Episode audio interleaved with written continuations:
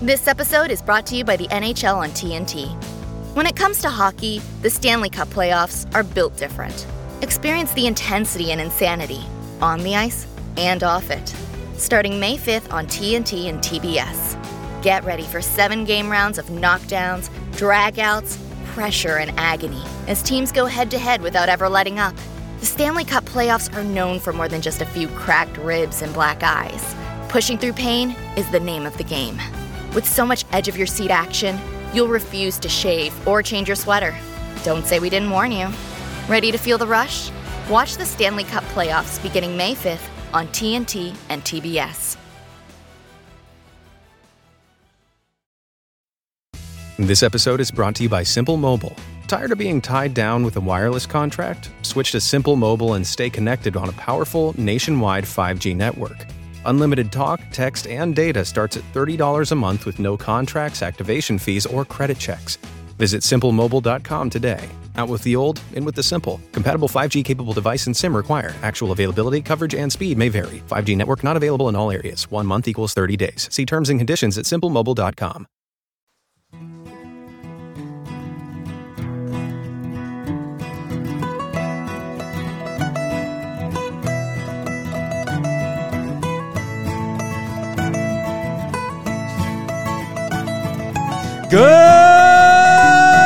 Good morning, atolls.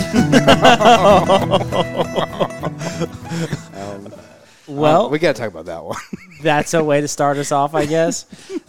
uh, well, That's what welcome, we're going to start referring to them as H holes, H holes, H holes.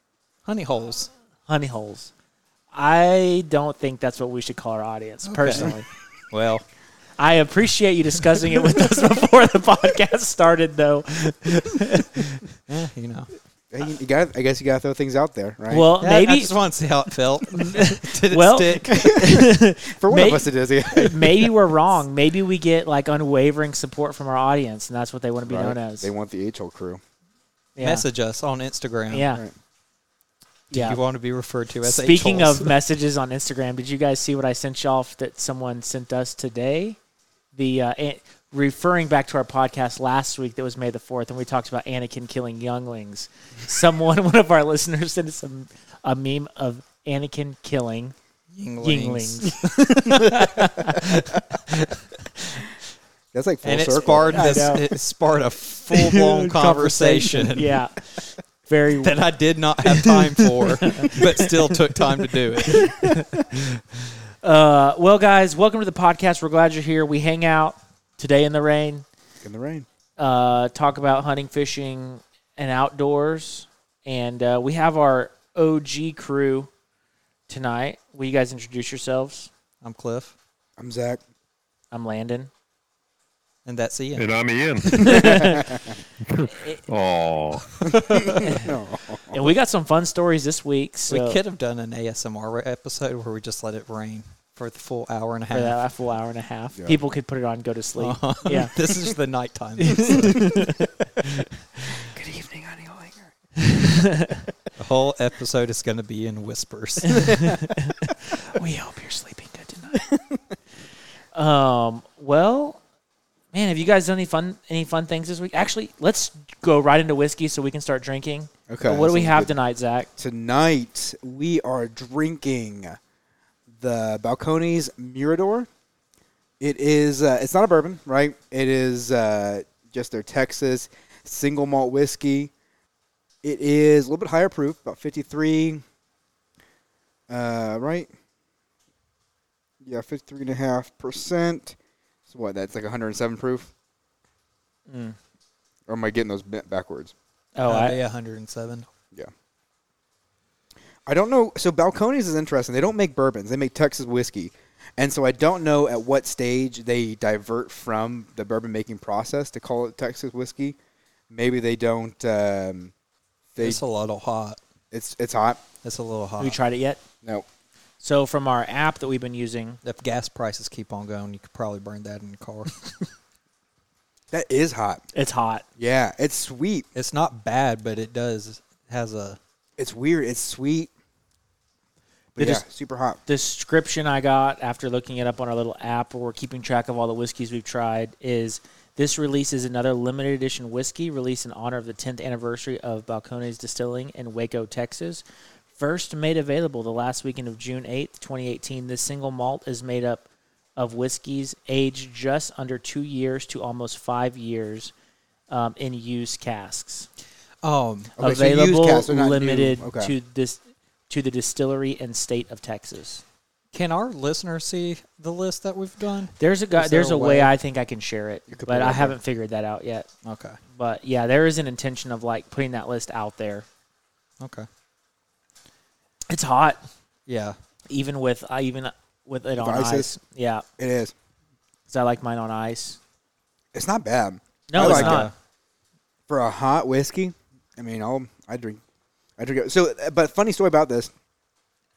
Um, we went to Christmas with my in-laws, and I brought a bottle of that Rowan's Creek. That great stuff. Right. Yeah, yeah, and I brought it because it was like one of our highest rated ones from last year, and I wanted to share it with my my father-in-law. He is uh, he likes he likes Scotch a lot, but you know I'm trying to s- you know get him on the bourbon ways. Um, but I brought some for him to try, and I probably made the mistake of when we were leaving, I was like, "Oh hey, like do we still have that bottle? I'll take it back with me because like we didn't drink much of it, and he had." poured the bottle into his decanter. And so he had like assumed that like I brought the bottle as a gift, but I I didn't bring it new. I brought it like half drunk already, you know. And um, So you're either an H hole for bringing them a half drank bottle of whiskey, or you're an H hole for taking it back. so yeah, I, I I probably broke pro- we all broke protocol. It was it wasn't good on any any uh, any means, but um, we went and visited them about two weeks ago, and he had this bottle here as like sorry for for taking your bottle. You know, and when he did it too, like I didn't make it seem like it was a big deal. I was like, you know, this ha- this kind of stuff happens. It's no big deal. You know, I yeah, was like, every guy just pours a bottle into their decanter. Well, no like, big 'cause- deal. 'cause, well, I have brought him a bottle the previous Christmas as a gift, Mm. and so maybe that's where the you know the mixed messaging went across. Well, he but must have liked it if he poured it into the decanter. He loved it. Yeah, yeah. That Rowan's Creek, I, everybody likes when Yeah. they try it. Um, but uh, but yeah, so he had this bottle for me whenever we got there, even though I broke protocol by even asking for my bottle back. Mm. This one had a uh, user rating, community user rating of 4.1 out of 5. So this so far is probably the highest one we've rated then out of Mm. since we've got the app. Yeah, and this one doesn't have like a professional review like the other ones we've looked at. 'Cause Because that's we- just the user rating. We've been doing like in the threes, and then Jack was like 2.8 or something like Mm-hmm. that. It was low. yeah. Uh, is there a? Um, I'm out of surprised 100? Jack was that low. Like I think it's a, There's not. I did. I don't think I was on that episode for whatever reason, but uh, I feel like Jack is a good like standard. I don't think it's a knockout of the park, Yeah. but But what, like a 2.8? That's yeah. yeah, I think it's under. That's like, almost a 60. So that's almost standard, failing. You know, it is failing. but I mean, I guess like if it was like a, in the ones, maybe you know, See, I would have given it at least like a I would have seen like three out of five. I'd probably done a two five three Yeah. on Jack. Like I just feel like it's middle of the road. Nothing to write home about, but it's. Mm. It'll get it done. I'm not gonna be like, oh, I don't drink Jack. Yeah. Yeah. No, for sure. So um, we got uh, some questions. We actually got like one question this week. Someone wanted us to talk about gas prices. Oh, we've been talking about. we gas were talking prices. about that before we went live. It's ridiculous.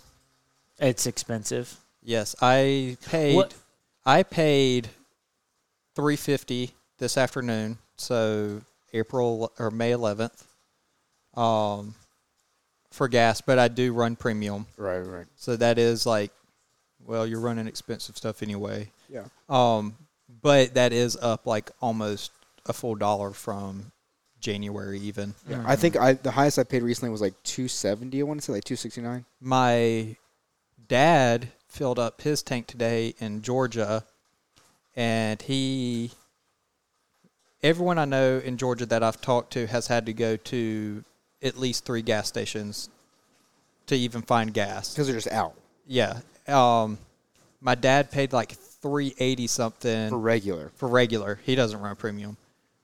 and he had to go to two different gas stations because they cap you right now at like twenty dollars. Like And- all you can do is twenty dollars. and this is all because hackers hacked into the pipeline. I'm not going to say it's all because, but that is the latest like news for gas prices. I think shutting down the pipeline early in the administration, coming the Dakota pipeline, has a little bit to do with it. I think that well, we don't have to get into all that. yeah, I don't want to get into the political side of it, but yes, as of yesterday, I think it was the May 10th, uh, story broke that Russian individuals, I'm not going to say the Russian government, I'm not going to say anything like that, but they're coming out of the Crimea area, um, had hacked into the colonial pipelines system or something like that and is holding it for ransom to unlock it. Um, and this is the one of the major pipelines in America or United States. It runs from Texas to about New York and it supplies the East Coast with about 90% of its fuel. I wonder what their gas prices are at right now. I don't know. Um, the other question is: anyone invested in Dogecoin? I am actually. I am actually as well. Are you guys really? Yes. Yes. What? Yes. Well, I guess it hit lows on Saturday after the SNL episode. So Yes, it, How- it did, but I How much? Are, uh, wh- when did you buy in? Uh, a few weeks ago I bought in and kind the of reason before the big spike. Yeah, just before the big spike, but also before the big crash of it. What did you buy in at? Uh, like point thirty six of a cent or something. like Thirty six cents. Uh, Yes. Yeah, thirty six cents. that. Um, I had some money in my. I use Robinhood still. I had some leftover money in like my wallet on that, and I was like, well, I can either just let it sit in this wallet or I can put it into Dogecoin and see what happens. Cause I only had like $2 in that wallet. Like everything else is accounted for. oh, so you're two dollars invested yes. into Dogecoin. yes. What about you? That was super depressing. Man, I got- $2? I got five shares out of it.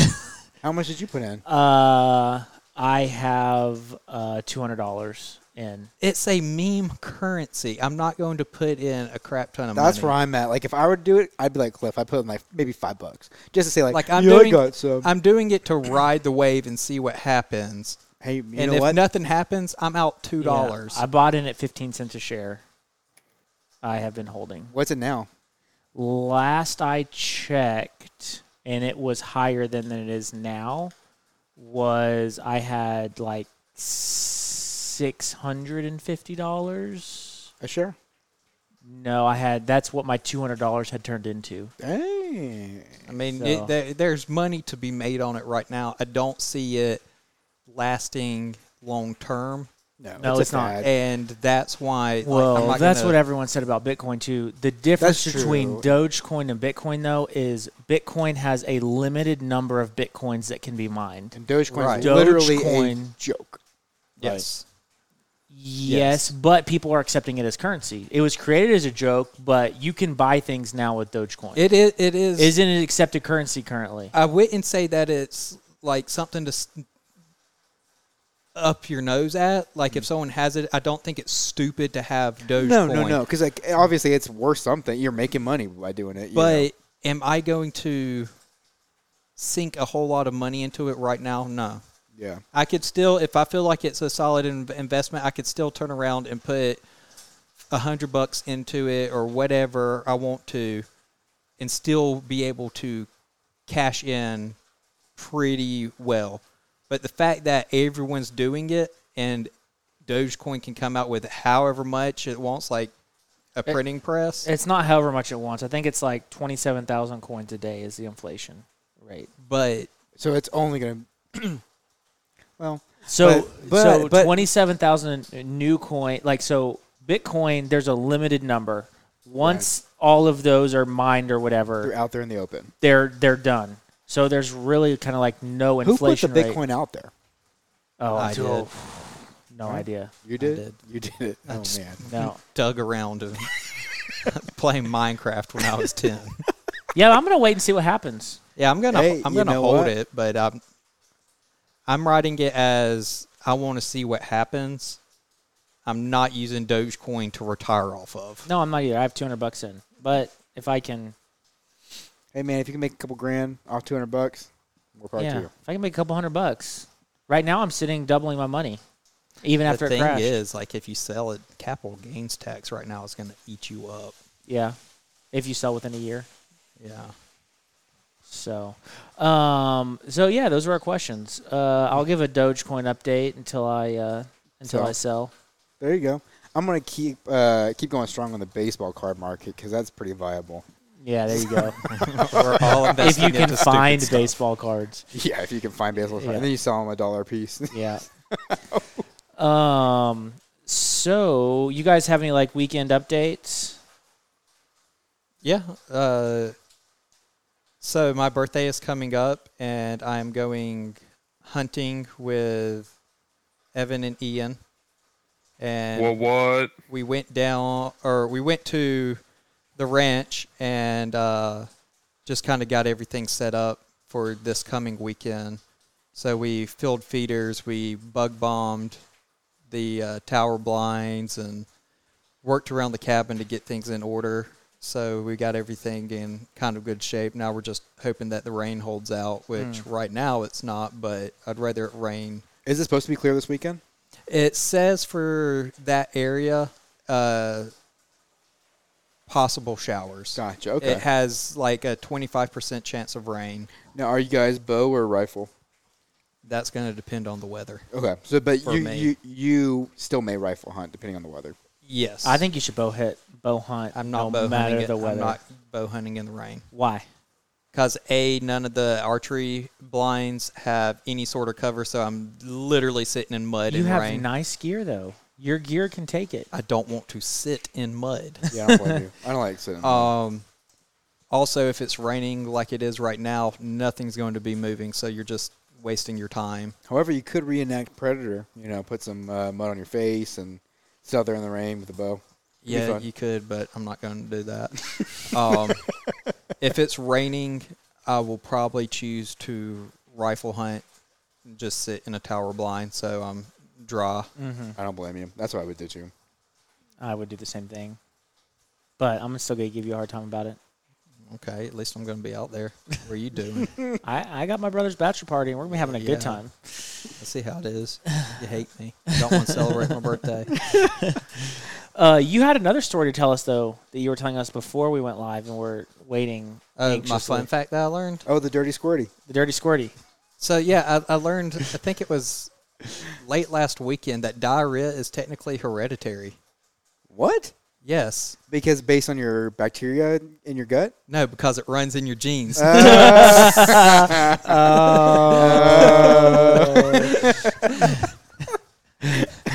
oh, classic. I was overthinking that one. yeah. um, Hey, is Ian there? I think Ian's there. he left. Hey, Ian, did you? Uh, is your rifle ready to go for this weekend? No, dude, I have to take it to a gunsmith because it's just it's old and it's just going to need some hardware parts. And the thing was built like in the 30s, so I called a gunsmith and was like, "Listen, like." This thing's gonna need some work, and they were like, "Just bring it in." I'm Are they- like, "All right." are they but gonna I be did able to- get a new scope, which I'm excited. Nice, dude. What's up? I was going to ask, are they going to be able to get it going by this weekend? No, I'm gonna borrow one Okay. for this weekend. Gotcha. I mean, they might, but that'd be fast. So I want to point out, Ian doesn't love me either. He wouldn't let me buy overalls this past weekend. I did see a picture of you in overalls. Yeah, I really we need to wanted to post put- it on No, the no, you. Insta. Yeah, you were in overalls. I really wanted to buy these overalls. Why didn't you buy overalls?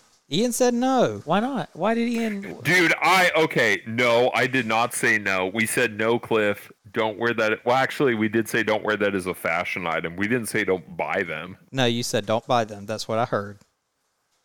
Now, did they have the, the Claspies? Oh Or yeah, the- they were straight up Liberty overalls. they, were- Cliff, they were okay, nice. let me tell the story. We go to we go to Tractor Supply Company, and Cliff's like, "I'm gonna wear these," and this guy is helping us load up deer corn and cliff's like i'm just gonna wear these shirtless around while loading up deer corn and I, he I said while something else. working.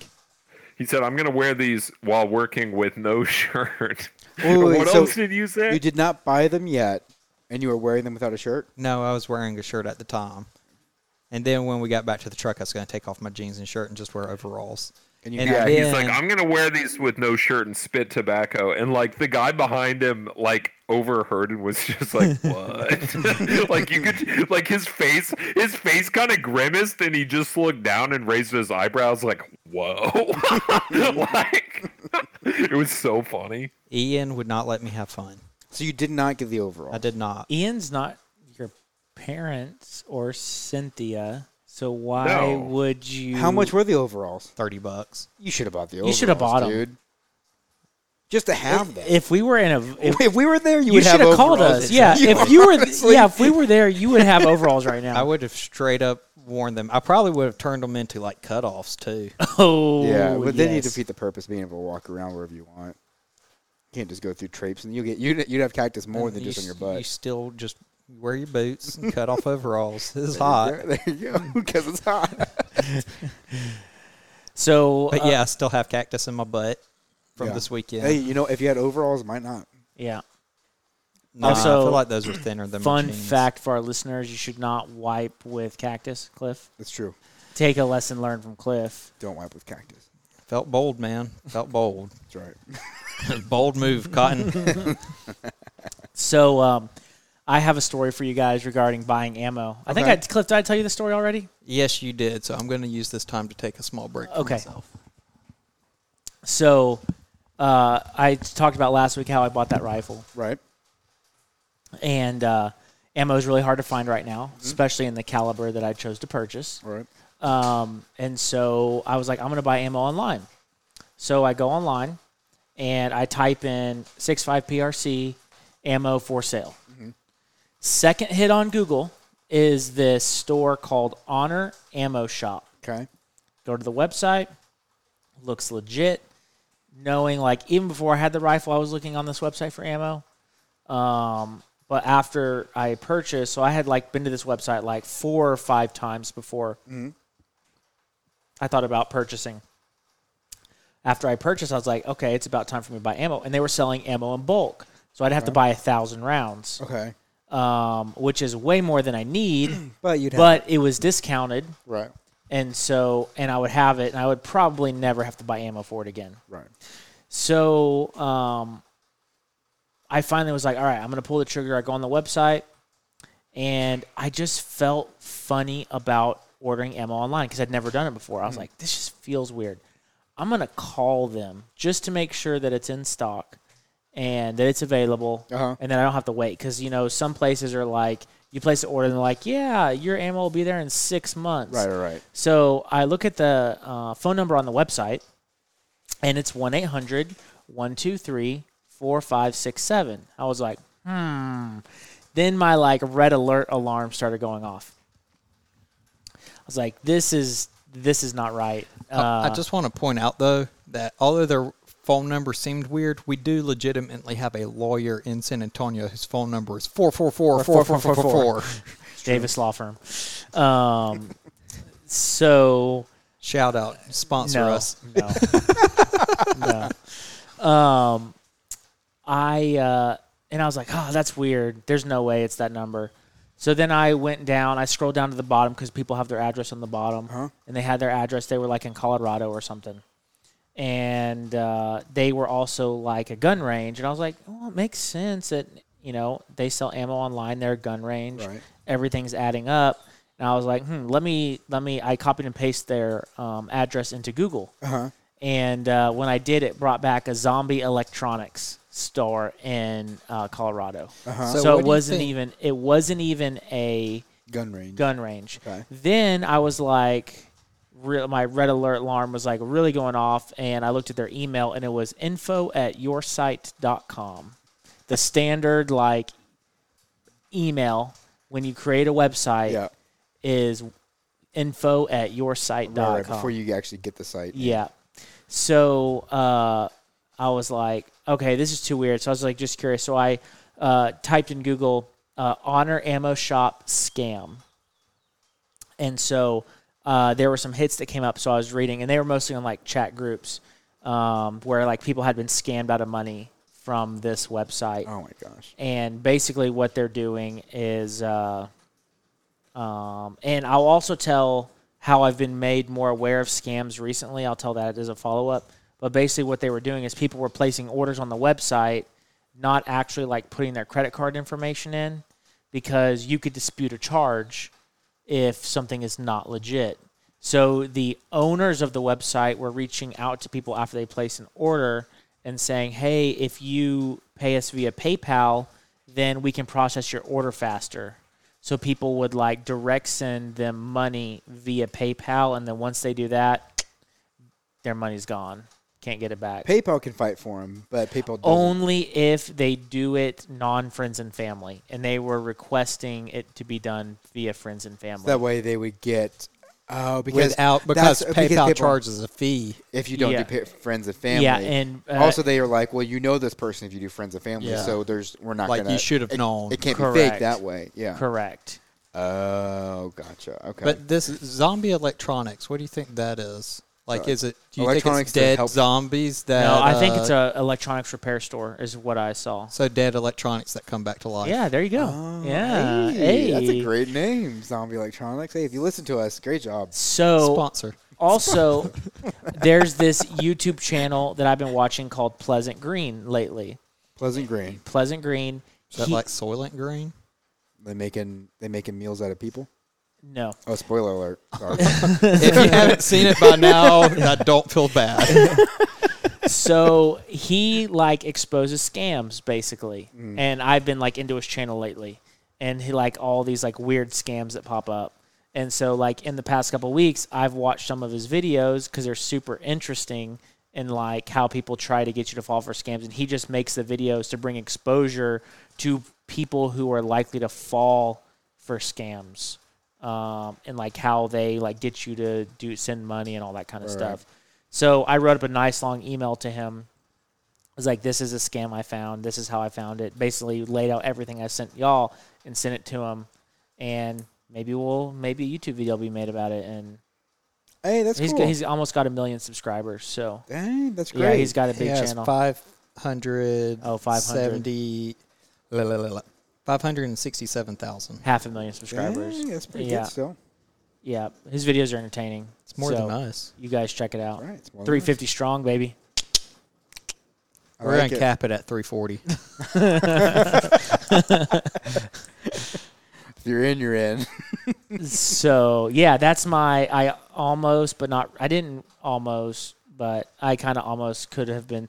I for me could have seen myself like placing the order without like doing a little bit more research or like feeling funny about the fact I was buying ammo online. But as soon as someone would have messaged me, "Hey, will you send me money via PayPal via friends and family?" That would have been a no go. Yeah. it, that's as far as it would have gotten, for sure. yeah. So yeah, uh, my dad and I took my dad fly fishing this weekend for the first time Yeah, yeah, yeah. How'd that on the go? Lano. It was fun. We floated the Lano, uh, South Lano uh, River. First time fly fishing. He picked up pretty good. He uh, uh, picked up casting pretty well. He's having like issues all day, but ba- like basically like you know as far as like a lot of times he would talk himself through his issue and resolve it himself. Um, so yeah, he he picked it up pretty well. Um, I think he caught we caught like maybe eight fish. Okay. you said no Um, monsters, but no monsters, which was kind of crazy. I didn't even like. I would have expected that we would have had some like bass hits that are in like the half pound to pound and a half range, and we didn't even see any. Like all real small fish. He did catch a fat sunfish. Um, but and we never saw any like the real big fish. I s- usually see like one or two Well, a you'll day on see- the you, Lano you won't land them necessarily, but you'll at least see a. a big lot of times guy. they won't even hit hook them. They'll come up and look at your fly and then like kind of meander off. Yeah. and they know what they're doing, but didn't even see any of those guys. Um, I think uh, a, a big part of that too, and like comes with the process of learning, is like out fishing out there. The key is like an inch off the bank, and if you're five inches off the bank, there's a big difference of like how many fish and what type of fish you're going to see all day and someone that is just learning how to cast consistently being an inch off the bank is difficult so um, we also have another f- sad-ish story so the f- first bass the first fish he caught on the day was like a little bass like this long maybe like two inches about this big and he pulled it up, never even grabbed it.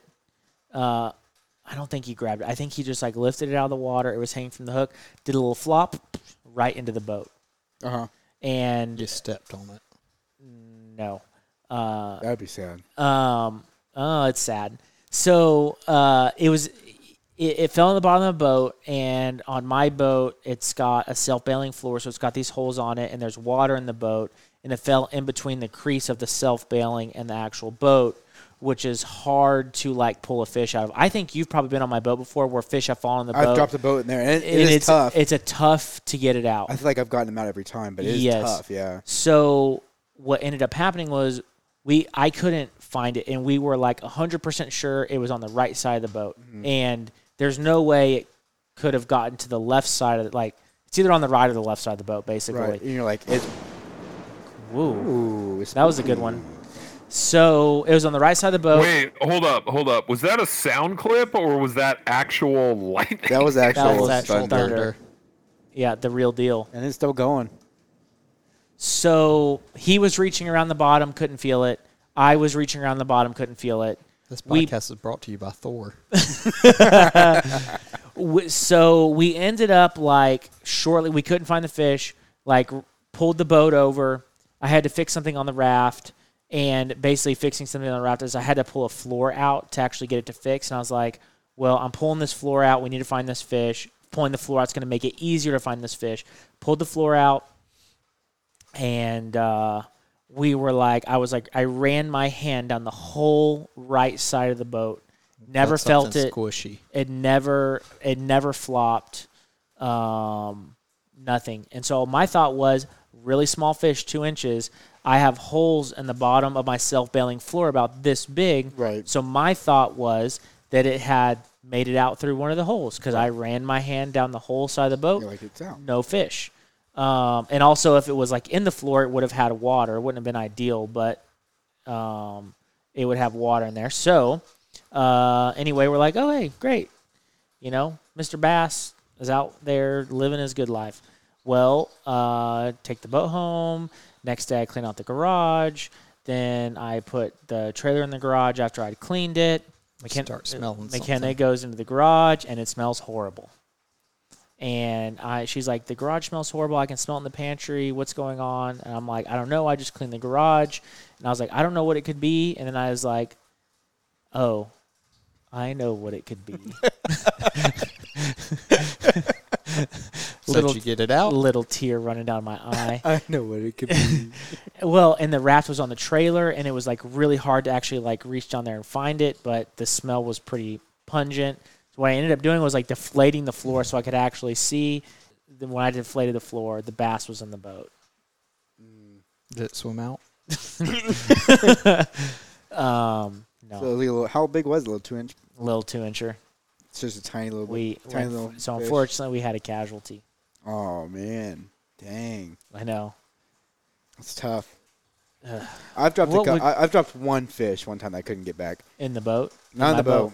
No, no, no. It was uh, I was bank fishing and I was like on these rocks, and he flopped. And when he did, he literally it was a panfish, and he went like flat side into the crease and just like whoop, and I could see him flopping in the crease, but my hand was too fat to fit down and In get the him. crease of what? Like were two concrete things that like come together, and Oh. they but they did they weren't together all the way, and he literally like went like Got stuck. In there. like the only way a flatfish could go into a crease, I was about the width of his body, and he got stuck in there, and I couldn't get my hand down to him. So you didn't stick the tip of your fly rod in there to try to get him or a out. stick. I couldn't find a stick, Is it- There's always a stick. At the but he was river. just like that, and just I couldn't. There's always a stick unless you need a stick. Have you ever tried to find a stick when you need a It stick? is like whenever you need a rock to weigh something down, and you're like, "Where- "Where are the rocks at? Uh, Yeah. I'm outside. Why are there no rocks?" Or you're trying to find firewood. It's like, where's all the wood at? yeah, that happened. It- all it- around you. So yeah, so he just I, I watched that was that was probably the worst one because he just flopped in the crease until until he stopped. So yeah, we had a casualty on the boat. I tend So- to drop them into a frying pan. But if at least it was used though, mine wasn't.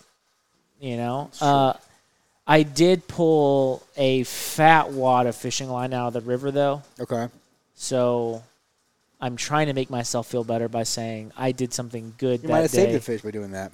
by pulling a huge wad of fishing line out of the river. You know, kill one, save one. That's how it goes. But I like to throw my six pack rings, like the little plastic things, Uh-huh. Uh huh. Yeah, the turtle killers. into the in, into the river. oh no, you do not. No, I don't even don't. lie. it's hard to find a real six pack anymore. Six pack ring. Now it's all the little Yeah, the little- permaplastic ones. yeah. So I, I don't do that. I died a little inside. I use them this every now and then. weekend. Um, the river changed a lot though. As you said, like even It like just was a actual pa- direction. like there were some points where it was a pain to move the boat. There was a down tree across the river, and we had to pull the boat around it. And we were in the big boat, and it was heavy. And then there were some like other areas where I had to like push it over logs, and I was like waist deep in water, like pushing it over logs. It was an interesting. I- It's probably been like six months since I've been up there, and it just blew my mind how much the river had changed in that amount of time, without really a flood that I know of um, in the last six months. Well, we've gotten a lot So- of rain. Yeah, yeah. So yeah, that's my uh, stories from the weekend. Um, yeah, you guys have anything else before we uh, listen to Wood Tip? um no, not for me. Okay. All right. Wood tip pickle chip. Morning, boys. This here, Wood Tip Pickle Chip, giving you another call. You know, boys, we're doing pretty good. Doing pretty good here in the South, okay? Uh, starting to warm up a little bit, you know. And, uh, you know, we had, didn't have any clients, all right, since last time I, you know, give you a little call there and got, got the ding on my phone, so let me know, you know, better call the boys, you know, and see how they're doing.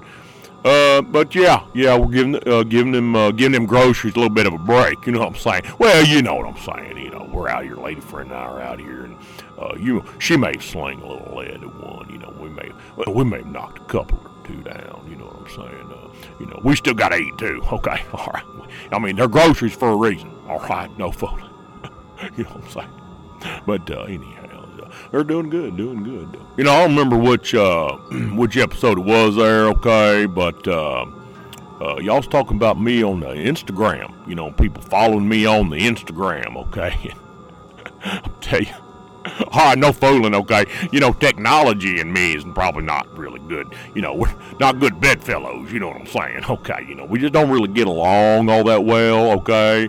Uh, you know, so, you know, I'm kind of, you know, I'm a little bit old school, okay? All right, you know what I'm saying? Okay, like, you know, I like, I like things, you know, how they were back in the day, okay? You know, if you want to talk to somebody, you know, you just stop at their house and, you know, visit them you know, good old handshake, you know, that sort of thing, okay? You know, not all this nonsense going on right now, but uh, anyhow, uh, yeah, so anyways, back to the Instagram deal, you know, I appreciate you boys, you know, had one of them Yankee fellas uh, set that up for me or, you know, whatever, and, uh, but you know, the thing is, is I done lost my password to that thing, so, you know, I could have me, you know, 500 million people on there looking at my, you know, looking at my pictures, okay, which, by the way, I- you know, my lady friend helps me post those pictures on there, okay? And, uh, you know, she she likes to, ju- you know, she's a little bit younger than me, not a lot, but a little bit younger than me. You know, she tells me, you know, you need to do it for the gram. I think she wants the grandkids to told her that something, but uh, anyhow, uh, yeah, but uh, I don't have my password. I think, I'm pretty sure I wrote it down on one of them uh, blind doors.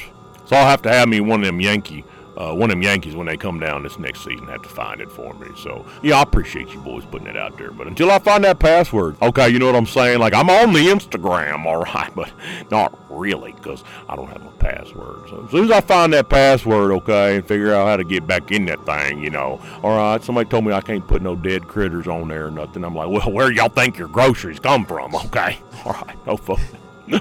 you know, anyhow, that's pretty much it, boys. You know, we'll keep getting after it. Got some things to do. Got things to do. So, well, this here's Wood Tip Pickle Chip. and Y'all have a good week. And his Instagram handle is at Wood Tip Pickle Chip. With typical chip. Wood Tip Pickle Chip. It's a good Instagram. We're gonna have a bunch of followers when he finally finds his password. At this point, he's just an observer. All right. You guys ready? Articles. Let's do it. All right, here we go. The first one is going to be C4, brought to you by Land. Well, me and Cliff uh, decided to do do a little swap it up. I think we were both like uh, uh, had to share this incident where we've been researching our own topics. We've been running across a lot of the same things, maybe to bring a fresh perspective to each of our uh, article types. We're going to switch it up for a little while. So I'm going to be doing Cliff's Cool Conservation Corner, presented by Landon. Um, so I don't know if you guys saw this. Um, Lee Perkins passed away, I think, on May 7th. Who uh, Lee Perkins bought Orvis in 1965. Um, and uh, the reason I'm bringing this in the conservation article is because uh, I think it's important that we also celebrate people who do great things in conservation. Yeah, for sure. So uh, that's what my article is. What are you doing, Cliff? He's trying to distract you, apparently. It is working. He's definitely- he's trying to lick his microphone. I'm glad we numbered the microphone. yeah, now. we each have our own mic. lick it all you want. so um, yeah, so the, I I got this article from the Orvis website. Um, Lee Perkins uh, also has has written a book that I've read. Um, Ian, I think uh, I think you've read the book too, haven't you? I think we had a conversation about this. I read a book once. Ian, Sorry, fellas, I was on mute. Yes, I did read the book about his life. Yeah. Uh, And Eh, what- what did you no, think? I I thought it was phenomenal.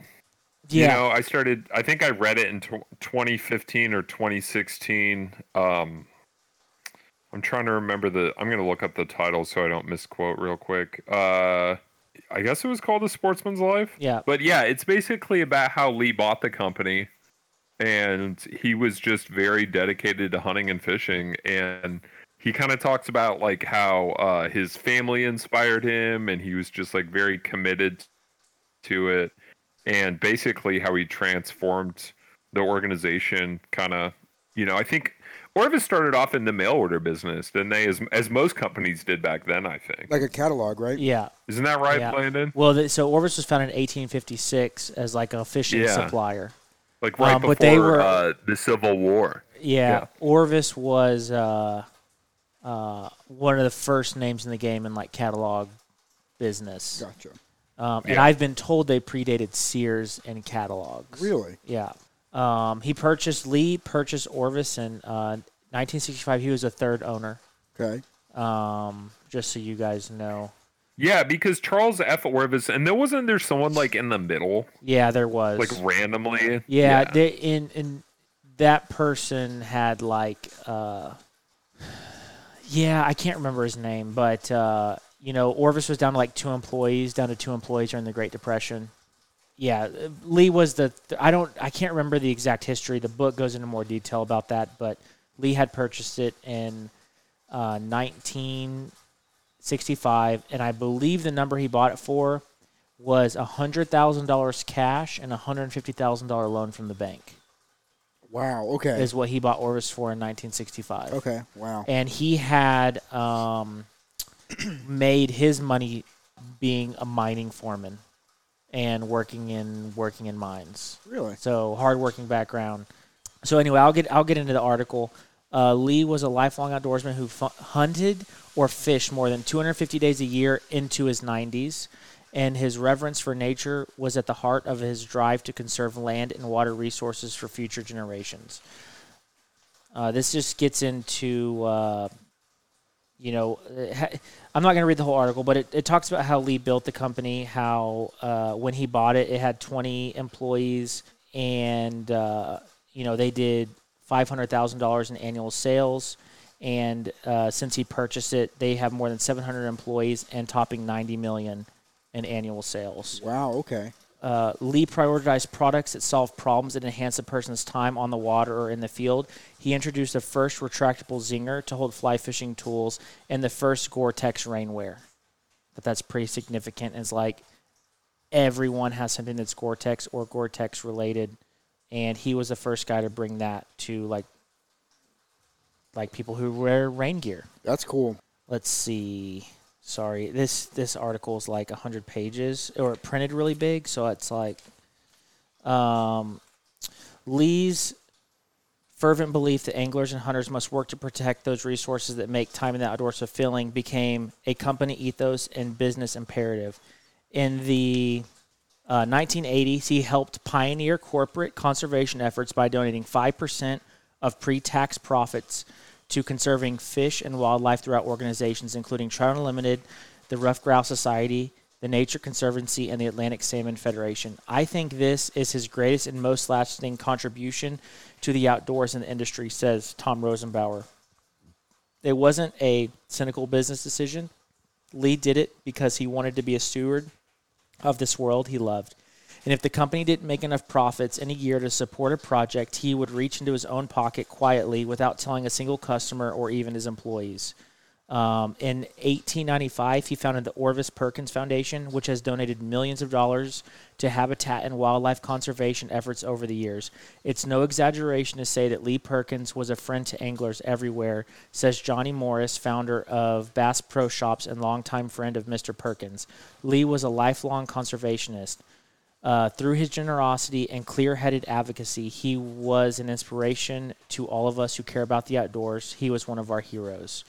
Um, an interviewer once asked what he'd like to be remembered for, and uh, Lee said, uh, My duck soup recipe. However, for his dedication and impact in the outdoor wor- world, Lee received many accolades, including the 1992 Chevron Conservation Award. Nine years later, the University of Minnesota awarded Lee uh, honorary doctorate of law degree for helping some of the most prominent and important conservation organizations in the world to monetize their practices, create scientific research programs, and achieve their potential for service, as well as for creating a permanent uh, forest wildlife research program at the university. In 2016, Bonefish and Tarpon Trust named Lee uh, Sportsman of the Year, honoring his conservation work and dedication to the preservation of the fish and waters he so loved. Um, despite all the good he did, Lee didn't think of himself as a do gooder. He was quoted as saying, No one feels sorry for me. Uh, I've done exactly what I've enjoyed most of my I've, uh, I've done exactly what I enjoy most all my life. Um, I, it is that example of pursuing the real joy in life that he'll be remembered for by everyone with the good luck to have known him. That's cool. And Now go ahead. it's his son or grandson that, own, that Uh, owns it or operates it? his sons, uh, I think he, you know, was CEO until 1992 Okay. when his sons took the company over Okay. until probably five years ago, where um, there was an outside CEO brought in. Okay. Um, and then more recently, I think within the past year, um, his grandson now runs the company. okay. So Yeah, Lee Perkins' grandson. owns it. correct. Yeah, Perk and David Perkins are his sons, and then Charlie runs it now, and Charlie is a son of Perk. Gotcha. Okay. Um, and I will also reiterate, like, um, I've never met Lee. I uh, Melanie, who does fishing trips Mm-hmm. with me, she has hunted with Lee before, and Lee was has like purchased her artwork. She's Oh, up really? in Bernie. That's yep. cool. She does uh, outdoor like sketchings and stuff. uh, right? etchings. Etching. That's right. Yeah, etchings, wildlife etchings. Lee's purchased a lot of her artwork, and uh, she's hunted with him before. I have never met Lee personally, but uh, uh, I know uh, David Perkins, his son, really well, and he had invited me up to his place in Montana one time, and I could not say no. Yeah. But super nice, humble family. Yeah. Yeah. Cool, dude. All right. Uh, Cliffy boy, you ready? Yep. All right. Let's see. So this is Cliff's better on patrol. Whoa. Whoa. Not better, just different. Better. This episode is brought to you by Cox Contour TV. Sometimes it's hard to decide what to watch, but Cox Contour TV helps make that decision easier. Enjoy live TV, on demand programs, DVR recordings, and music all in one place. And only with the sound of your voice with the Contour Voice Remote. Plus, catch the golf and basketball action you've been waiting for on the Contour Sports app. Learn more at Cox, cox.com slash contour. This episode is brought to you by the NHL on TNT. When it comes to hockey, the Stanley Cup playoffs are built different. Experience the intensity and insanity on the ice and off it. From now through June on TNT and TBS. Get ready for seven game rounds of knockdowns, dragouts, pressure, and agony as teams go head to head without ever letting up. The Stanley Cup playoffs are known for more than just a few cracked ribs and black eyes. Pushing through the pain is the name of the game. With so much edge of your seat action, you'll refuse to shave or change your jersey.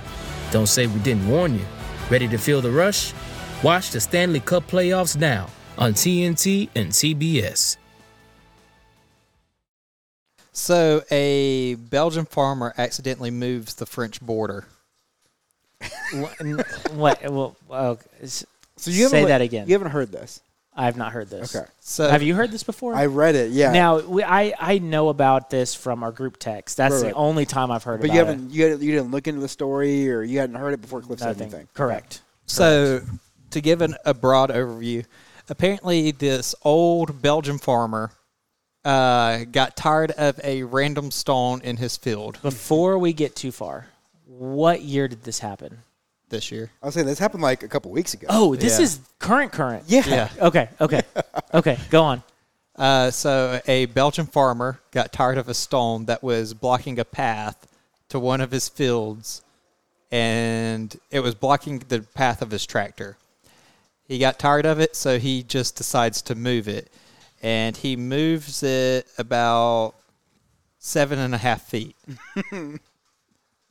Come to find out later on, a history enthusiast is what they're calling it, but it's like so, someone who's into history was walking like the border and stuff like that because these stones, this border was established uh, under the Treaty of Qu- something. I'm not going to try.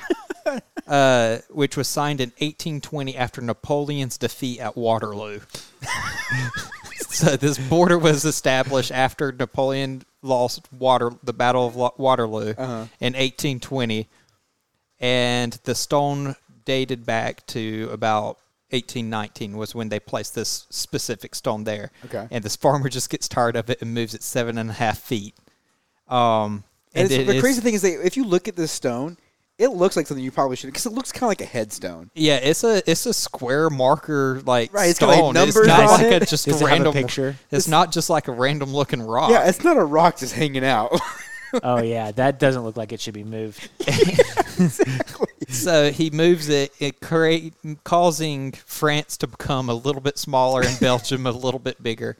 Now it hasn't been like a big issue. Like no one's upset about Right, it. Belgium's not really like, oh, we got some, we got you, France. yeah, it- they said like it's, It's gonna cau- create a war. it's caused a smile on both sides. Like people find it a humorous story. Right. it has been established that they have asked him, or the local authorities were going to ask him, I don't know if they have or haven't yet, to move the stone back to its original location. And if he doesn't, it could uh, end up at the Belgian Foreign Ministry, which would have to summon a Franco Belgian border commission, which has been dormant since 1930. so, a group of organiza- organizers who haven't been really around since 1930 might have to come back to get this guy to move his stone. They'd have to uh, bring a whole committee to be like, listen, dude, move it to seven feet back. Uh, they said if he just does it, then Like, good. nothing will happen. Right, but if he doesn't, he could face some penalties um, and uh, criminal charges if he fails to comply. That's crazy. But yeah, I love this story. It's, a pretty like good like warp warming warming like You know what'll get him to move it? They just raise his property taxes, the amount that he moved the rock. Like, we're gonna raise your property taxes. Like, oh, you have this much more land, so now you owe like four hundred dollars more property taxes. like, I'm gonna move that rock back. yeah. Or what if they move it like laterally? You know what I mean? Like instead of moving it like one side or the other, just follow it. Th- I, I I would say like if it's on a path, like in the middle of the path, move it to one side of the path or another. And My no que- one's gonna say boo My about question that. is, if they come to like arrest him or something, can he just jump on the other side of the border and they laugh out of your jurisdiction. but apparently, Pick up the apparently though, story, like like you can't get me. apparently though, like the two mayors of the the two towns and stuff have uh, been kind of ribbing each other back and forth on it out of like lightheartedness. Uh-huh. Yeah, it's a pretty funny story. That's Great. fantastic. Yeah, really. Well, thanks for for doing my report this week, Cliff. I like that. You're welcome, Landon. You guys seem like your hearts were in it more this week, so That's Uh, something new. yeah, I enjoyed it. Thank Yeah. you guys, both of you guys. Yeah, Uh, my, all my, right. my heart was in it. Ian, you ready? Dude, yes, I am. All right, we're gonna push Okay. the button, and then when we say Ian again, that's when you go. No, he just has to guess. We shouldn't tell him. All right, Ian, just guess. Dude, I'm eating these like HEB like Fritos, and they're pretty good. Andy messed it up for Fritos. he messed it up for HEB Fritos. All right, yeah, we Not pushed even we, name we pushed a brand. soundbite. You're good to go. dude, I want you guys. It, dude, it it's weird to be like come in after the soundbite plays when you can't hear the soundbite. You're like, what? Okay. Yeah, but we would have thought All you right. would have waited like three seconds at least. But without his, without missing a beat, Zach's like, "I'm gonna push a soundbite," and then Ian's like, "I'm eating these delicious HEB Fritos." the second I pushed it, you're just like, yeah, these Fritos. They're not quite as like buttery as like regular Fritos, but they're like less expensive. So I mean, what are you? They're Gonna do? good. Um, I've I've had the HEB They are ones good. before. Especially for a Frito pie. Oh yeah. Yeah, they, they'll get the yeah, job done. man. Okay, this happened today. Ooh, Yay. oh man. May May eleventh. This was widely What year? reported, but this article is from ABC News. Man arrested at this is from abcnews.com or abcnews.go.com. Man arrested after tiger shown in yard of his Houston home. Basically, there was this guy um named Victor Hugo Cuevas according to the article You were supposed to who dox uh, him. was a felon. He was a felon, and he was out on. Uh, I think he was out on bail, and basically, people saw a tiger wandering around the Houston neighborhood. What happened? yeah, was the tiger his? Um, Where did the tiger come from? It says, this is according to ABC News, when officers arrived, Cuevas put the animal in a white Jeep Cherokee and drove off. what? Uh, Houston Police Commander Ron Borla said during a news conference Monday, Cuevas got away after a brief pursuit, he said. Police said that the tiger's whereabouts are not known. He said, uh, officer, the, off, the police said that yesterday. So wait, wait, wait. I, I'm confused about the tiger versus the guy. The tiger was his, and Okay. yeah, br- break it break it down in layman's Yes. terms for me because I know there's a guy on bail, but I Okay. thought this was a story about a tiger. This in the is- video I this is saw, my a understanding guy of- drew a gun on the tiger. Yes, I don't know if that was the same thing or if their tigers are everywhere, but basically, people spotted a tiger in Houston, and they were like, "Holy crap, a tiger!" There was a guy. The guy who owned the tiger was a felon, and he was out on bail. The police were responding to this, and he picked up the tiger and drove away. Oh, okay, Oh, so he's just letting his tiger roam free.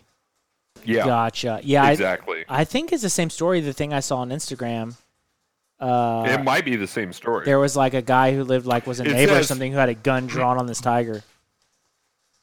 It said when officers arrived, Cuevas put the animal in a white Jeep Cherokee and drove off. So appa- I, I don't know if it was like out front of his yard or what, or if anyone really knows what happened. But basically, a tiger was wandering around. Police responded. They figured out that it was owned by this guy who was a felon who was out on bail. Um, he was charged. with- This is according to the order or the the article. He was charged with murder in 2017. That's crazy, but he was out Um, on bail. Yeah. Okay. Yeah, man. Uh, I was kind of doing some digging, and it, and I don't believe it says tigers. This is according to the article. Tigers are not allowed within Houston city limits. On handlers such as the zoo is licensed to have exotic animals. Okay, we're gonna get to the meat of this. Holy crap! Your neighbor owns a tiger. What? Like in Houston? Like one? I'm not really surprised, but two? That's pretty scary, man like to like you walk out front to get your mail maybe your other neighbor's like drinking a beer and then just a 400 pound man eater walks by Just hanging out. yeah what do you guys think of that Um, thing is, like you, uh, you just feel like we just wouldn't test it. But also, I mean, like Tiger King's been crazy. You know, people just got that urge to own a big cat. Yeah, I think tigers are overrated now. I do too, but Like on something different, like a puma or a lion. a lion, yeah, that'd be cool. A Lion King. The article- Oh, this article is pretty good though i won't read the whole thing about abc but yeah man this article is saying that you know there's a tiger in the yard like what the heck so they got the tiger though. They brought it back. i guess so what, do Oh, i they don't do, know what do you do with a tiger? If you're animal control, what do you do with it when you get one? You tranquilize the crap out of But it. then where do you send it? You can't bring it back. no, to- you make it into a rug. Oh, okay. Somebody needs some shoes, some tiger print. Yeah, they make it, they send it to um, Corolla. Victoria's Secrets Oh, Vic- for some tiger print. there you go. that All was good, right. Ian. All right, I Zach. liked it. All right, you guys ready? Yes, we are. All right, here we go. I bring you tonight, Creature Watch. All right, guys. So tonight I bring you the story of the Pope Lick Monster. Does it lick the Pope? You know what? Maybe. It looks weird. It might lick things. Uh, so, the Pope Leak Monster is a legendary part man, part goat, or sometimes part sheep creature that lives beneath the Norfolk Southern Railroad trestle in Floyd's Fork Creek, kind of near Louisville, Kentucky. Uh, okay, so if you guys had to guess when the first sighting was or around, when would you guys guess? 1494 Dang. Okay, Ian's going old school. It can't be 1494 if it was first discovered underneath the Louisville, Kentucky, Norfolk Southern. Trail, like train trail. So Kentucky probably came into statehood around 18. I like how Cliff always refers to his history, then makes an educated guess. Go on, Cliff. 1800s. Uh, Right, well, Hell on railroad- Wheels is sometime in the 1800s. It's got to be after that. Yeah, I'm going to say 1860s. Okay. I'm gonna say I'm gonna undercut Cliff. Go 1859. Ooh. I have a wide coverage gap from Ian. to there. To Yep, there. Exactly. So, guys, it was actually 1980. So Cliff won. Oh, By default. 1980. Really? 1980s. It So it's beats- fairly recent. It is, but it beats our mandate of 1994, Five. 1995. My dad said he had one he's going to send you. We were talking about it on our fishing trip. Uh-huh. He said, but it it was it was found in 1991, so I don't know if it meets your That guys' rules. predates our 95, so we're good. You can send it in. Remember, Chupacabra started us off. So the, the th- the thing with it is we can do it even if it was discovered yesterday. Right. We're just not apt to believe it as much. That's right. It has to be at least around for 26 years. Exactly. for us to believe it. Uh, okay, so the Pope Lick monster, named after the Pope Lick Creek, right, which is right next to the train trestle, um, is this half goat, half human hybrid. Um, it has a deformed body, and people say it's actually grotesque when you see it. Um, it has a has these powerful fur-covered goat legs.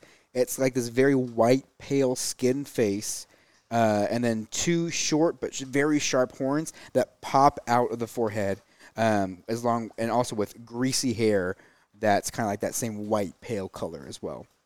Now, many urban legends, right, have come out about this creature uh, and the way it kind of claims its victims because it's not great, right? This is actually one of the creepier ones we've talked about. Um, but people say they'll be walking near this train trestle, and the creature will use hypnosis to call people to it, right? Especially children, which is kind of creepy. And it will also uh, use voice mimicry to lure trespassers near it, right? So, say like you're like a loved one, like your mom's like, Landon, Landon, come here, you know. and That then- was perfect. that's what, yeah, I, you know, I figured mom sounded kind of like that. So, uh, but it claims people that way, right? I've seen pictures of this and stuff before. It is creepy when you see it. Can you see? you Show me a pic, Cliff. Honestly, guys, it looks like It looks like a Satan. Oh, like a your, what what, you is imagine that? Satan looks right. like. Told you, dude. It is creepy as heck, man. It is awful. Uh, so some people also say that because it lives on that, you know, a train trestle thing is like It's like a bridge. Exactly, right? The trains go over. Apparently, it will hop down on top of cars that are passing from the train trestle and smash them. And then it also will attack its victims with a blood-stained axe, chopping them up into uh, pieces. So it's not a not a good thing that you. And wanna then see. it grazes on grass. Then it grazes on grass, right? And cans and boots and yeah, exactly. So unfortunately, too, it that's said a high fall. If you're Right. if you're going from the top of that Right. bridge down to a car. It also says that the very sight of the creature is so disturbing that it makes people want to jump off the train bridge. So what's the difference in the Poplick monster and a goat man? Uh, they're probably similar. The Pope Lake monster probably just lives near Pope Lake. Yeah, it says it's named after the Poplick Creek. Yeah, Which exactly. but I wonder what the difference is in that and like the goat man stories and stuff. Who knows? Cliff's trying to steal your articles too. But they say that the Pope, like people have always tried to figure out like what he is, how he got there. Um, so people say that he was actually like a circus. You know, they use a word that we don't really use, but it's like a circus freak. You know, um, vowed revenge after being mistreated. Right. So then he was like, "I'm going to take over this world." Um, yeah, Cliff's show, Cliff's finding all the all the scary pictures. So um, another one is as he was also on the circus train because you know back in like the whatever early 1900s, circus would go from town to town on their trains. The train car that had him in it crashed, and now he is this goat ghost that lives there. As well as um, people say that is actually a twisted reincarnation of a farmer who sacrificed goats in order to get like demon powers. yeah, that's creepy. Yes. So this guy's not great, right? So there's only been a couple of sightings. People say they see him every now and then. However, um, what's kind of weird though is in 1987, a, uh, a young man fell to his death from the trestle after evading an oncoming train. And uh, what's weird is 13 years later, um the same thing happened. And so people are like, "Ooh, maybe like this guy is luring people to to jump from this train." So Every like 13 years, like uh, what is it? Uh, Jeepers, Jeepers Creepers, Creepers, Creepers. comes like uh, Every 27 years. every Or 27 Is 17 Jeepers years. Creepers the same thing as it or nah? No. Because that was every twenty seven years too. Maybe Jeepers Creepers is every 17. They are different. Or maybe Jeepers Creepers is every 10 years. Um, but, anyways, it's kind of creepy. In Lubbock, did you ever go to Hell's Gate? Did you ever hear about, about Hell's Gate? I know what it is, um, and but I have never been directly to it. We've been a couple times. It's creepy. But it's a train trestle, just like this, that says that if you go there at certain times, you will actually see creatures peeking from behind the train trestles, and it's apparently a gate to hell. This is in Lubbock. Uh, so, yeah, guys, that was the story of the Pope Lick Monster, a creepier one for me, at least, just because of the connection kind of with. Were there any like newspaper articles about it or like anything like that or just like any reported sightings? Not really. Okay. Yeah. Have we besides the donkey lady, has there been are there any other like San Antonio surrounding areas? There's like ghost stories, but not necessarily weird creatures. Like, we have like. Not like, cryptozoology. Yeah, we have like the bus, uh, the school Yeah, the bus. kids. Yeah, yeah, Yeah. And Stuff like that. We have the Donkey Lady. Uh, ch- ch- ch- Chupacabra's kind of here. Yeah, but that, I'd say that's all like south. I was thinking like, what are some of the most regional ones that we have here in I Texas? want know to we've say there's covered a one more. few, but Um, Yeah, Bear Man, of Marble Falls. Bear King of Marble Bear Falls. King, yeah. Yep. I sent you another one that For when San I was Antonio? looking- no, um, it's West Virginia. Gotcha. All right. Well, uh, we got a little bit of time left. Um, in my research for the uh, Cliff's Cool Conservation Corner presented by Landon, I have found another interesting article. Actually, I had found this one first and then saw that uh, Lee had passed away, and I was like, I'm going to talk about that because I know how much he's done for conservation. But with our topic today and not having a guest, I thought this would be a good thing to talk about.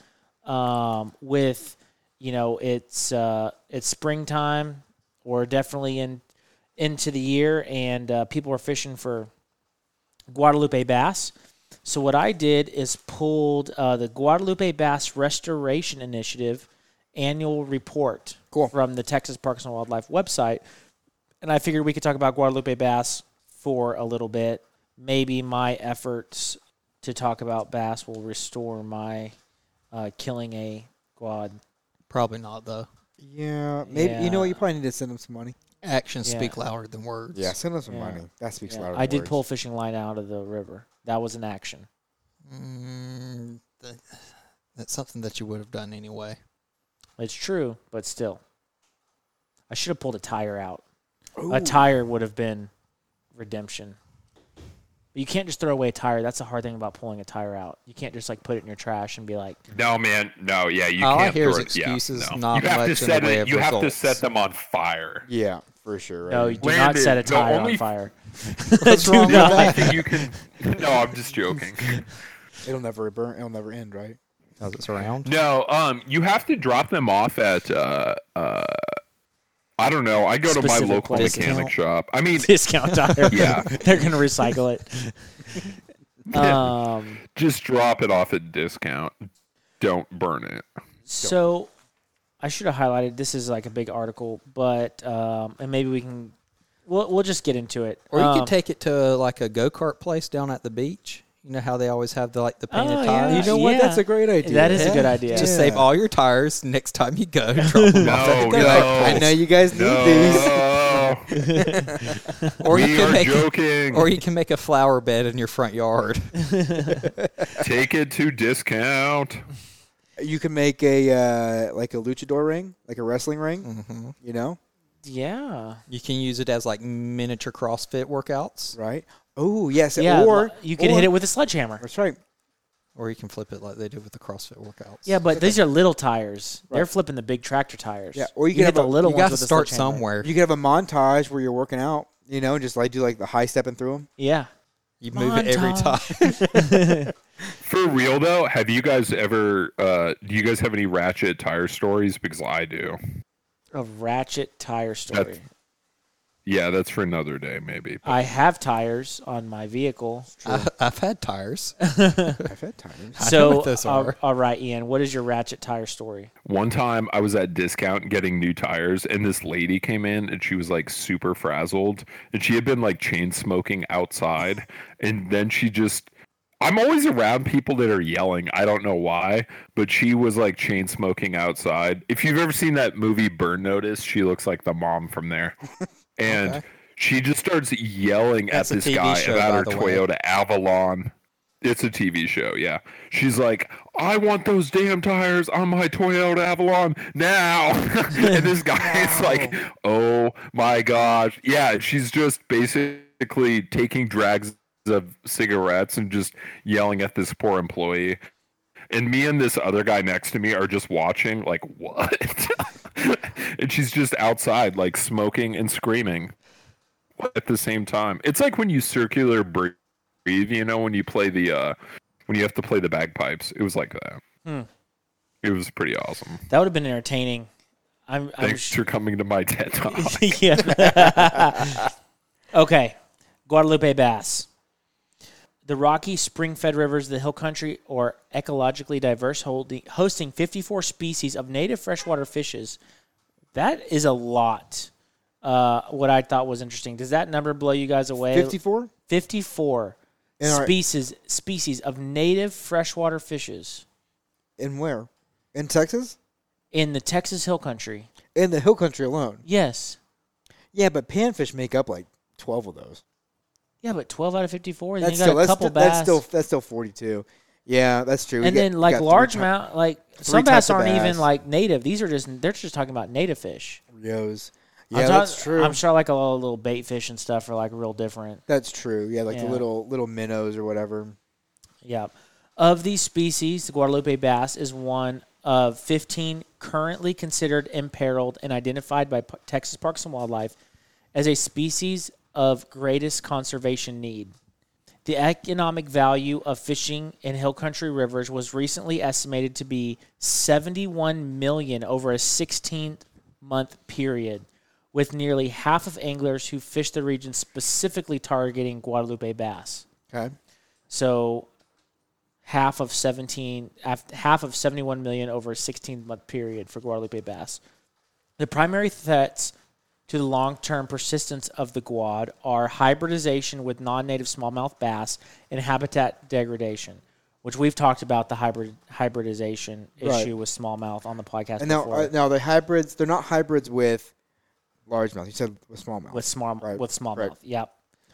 and we uh, also have a population of spotted bass in the whole country as well, Mm-hmm. right? And that's where I feel like it gets confusing um, identifying them as well. Yeah, identifying is hard, and uh, it's hard to like identify like the hybridized fish versus like pure string quads. Because what you can look at the tongue. Is that what it is? Yeah, where Um, the But even jaw- then, I don't know what I'm looking for. where the jawline is, and there's like quads have a tooth patch. That's right, right in front of their tongue. Yeah, and there's some other like patterning and stuff like that. But the with the smaller the fish is, the harder the patterning is to determine. Yeah, yeah. Now, do they have? Um, do the hybrids have a little tooth patch? Um, I'm sure they can. Yes. Yeah, Yeah. that's Yeah, the thing. genetically, you know it's what hard. though? I'm just gonna call everything that's not a largemouth or clearly a smallmouth uh, guad, and just call it a day. Yeah.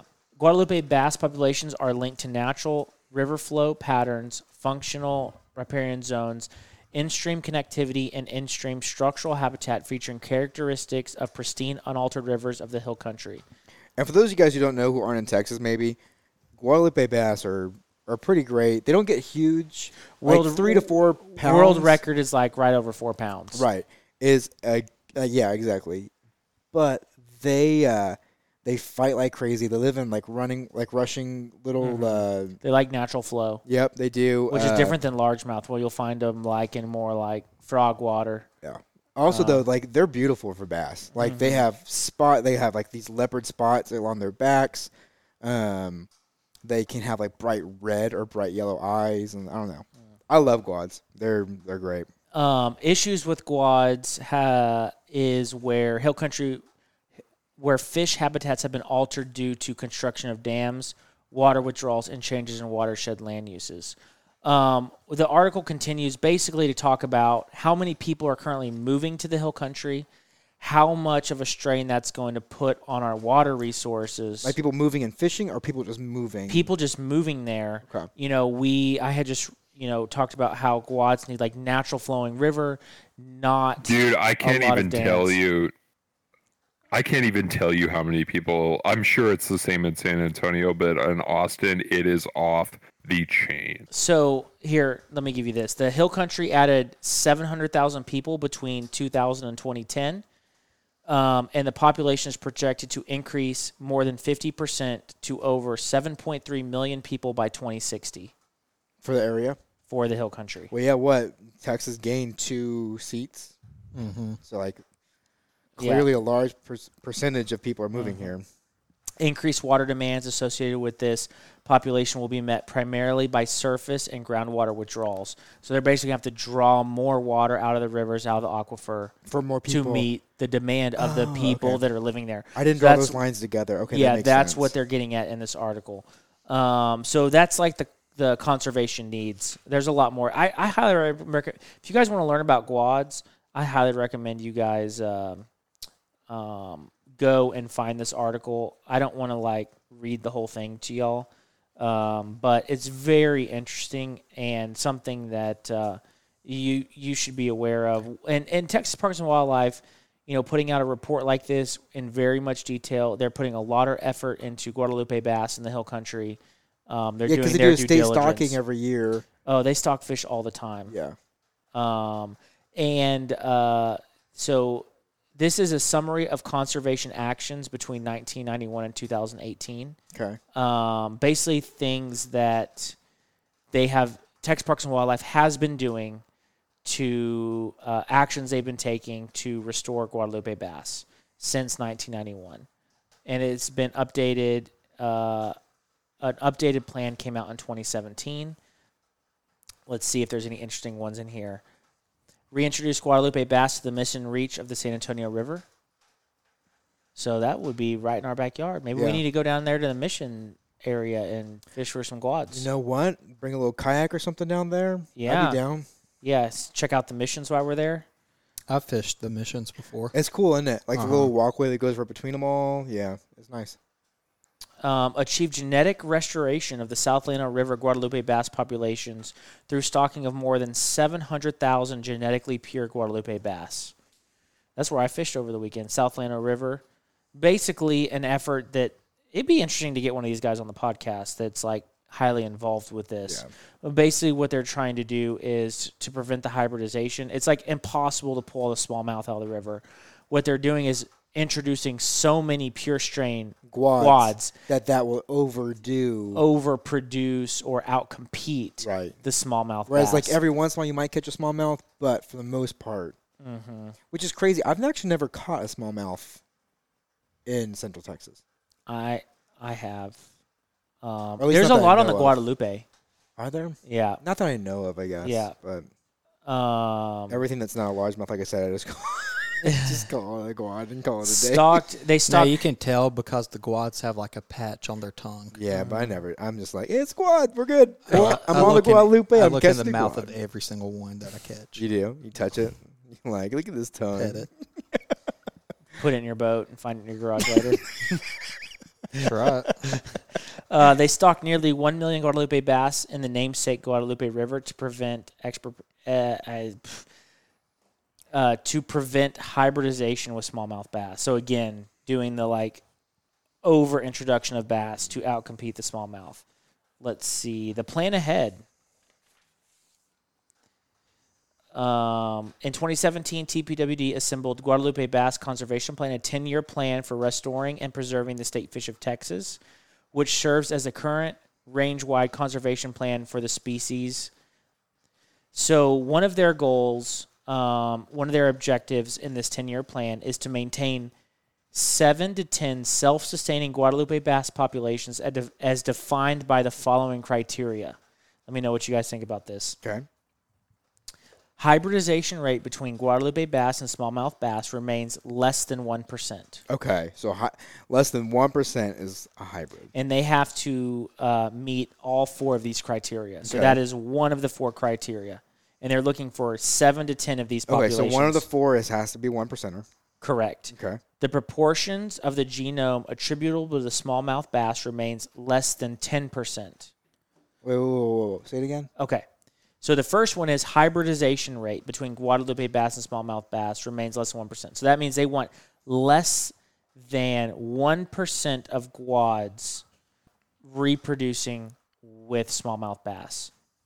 The proportion B is the proportion of the genome attribute to the smallmouth bass remains to less than 10%. So when they that to me that sounds like when they DNA test a fish that less than 10% of that fish It's is a smallmouth. smallmouth bass. Right. So it might have small Because mouth, and I don't it's even back in his genes. but- correct. So I don't even know um, uh, if at this point they can hundred percent have hundred percent pure Guadalupe bass because they've been hybridizing with each other for It so might long. not just. ex- It just. it just might not exist. So like, hey, less than ten percent, we're gonna call that a quad. Yeah, Okay. pure smallmouth bass are absent in the subbasin or within the stream reach with barriers to movement of smallmouth bass into the reach. So they don't want smallmouth bass in the areas at all in which these 10 self-sustaining populations exist. Okay. and natural recruitment is adequate to maintain a population size that supports recreational fishing opportunities, uh, population specific as determined by monitoring efforts. So they want a self sustaining population of all of the other things we talked about that supports people fishing for them. Okay.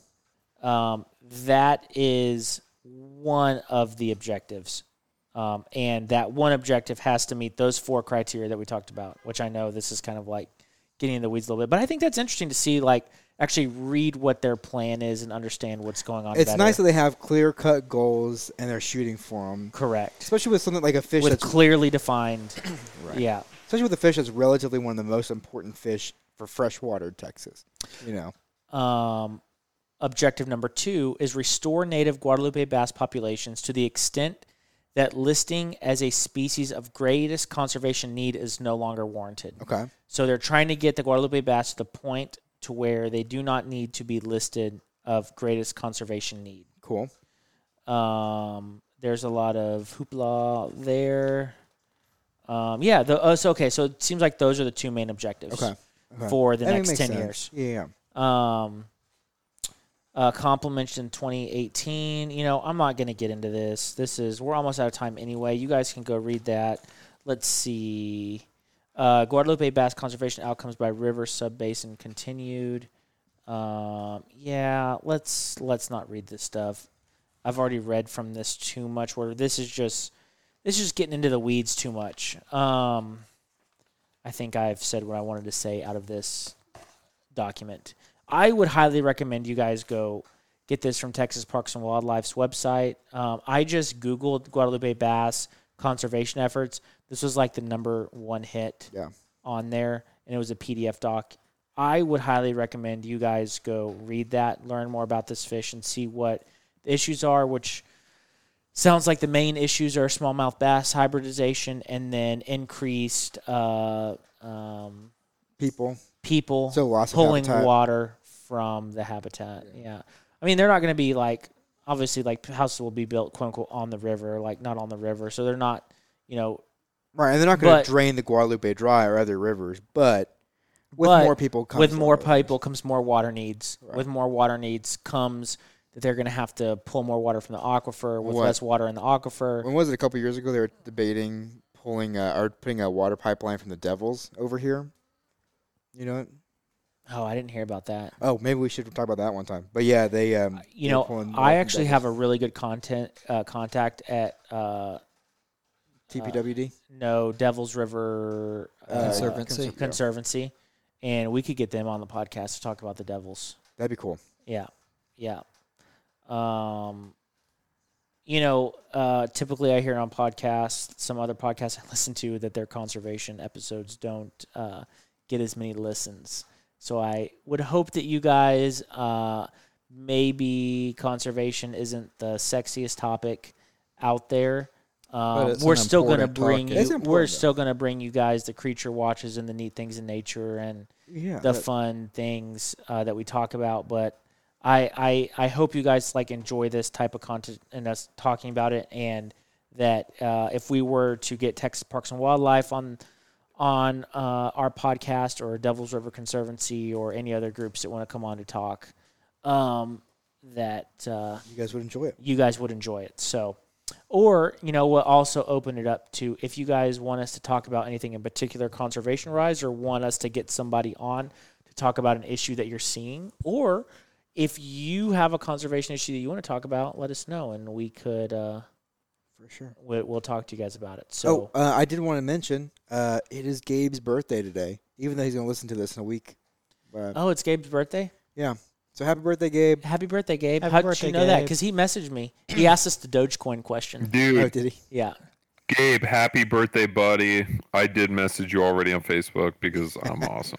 But, Man, I feel okay, bad. Never mind. I feel bad. I didn't know it was his birthday. Oh, How many? ha- Okay, No, just do you give 'em a guys, shout-out, Do you dude. guys uh, refer to Facebook to remember birthdays? yeah, all the time. Because I never check Yes. birthdays Yeah. on Facebook. I put my I own do wife's not birth- have a Facebook, so no.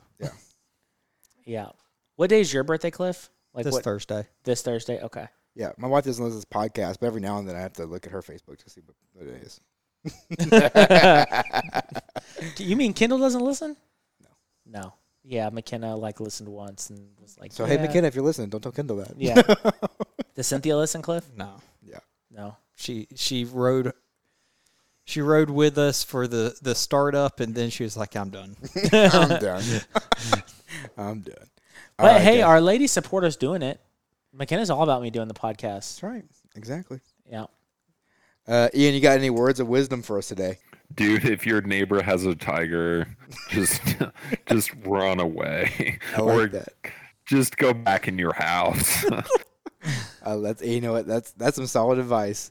Thank you. like Ian. you think you think that would be common sense, but I'm sure somebody needs to hear that. Just just run away. You think after Tiger King, it would be common sense just don't have tigers? That's right. Just have lions Yeah, and, just become, and become the. He missed He it. didn't do it. He missed He it. didn't do it. I didn't hear. What do you say? If you get lions, you got to become the Lion King.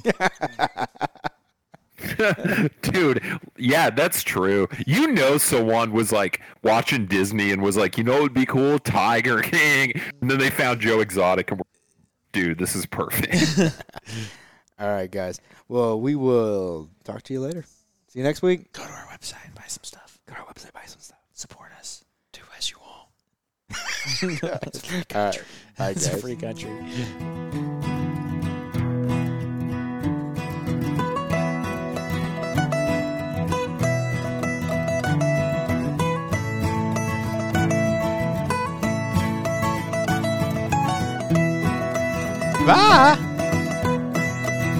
We missed you, Zach. Glad to have you back.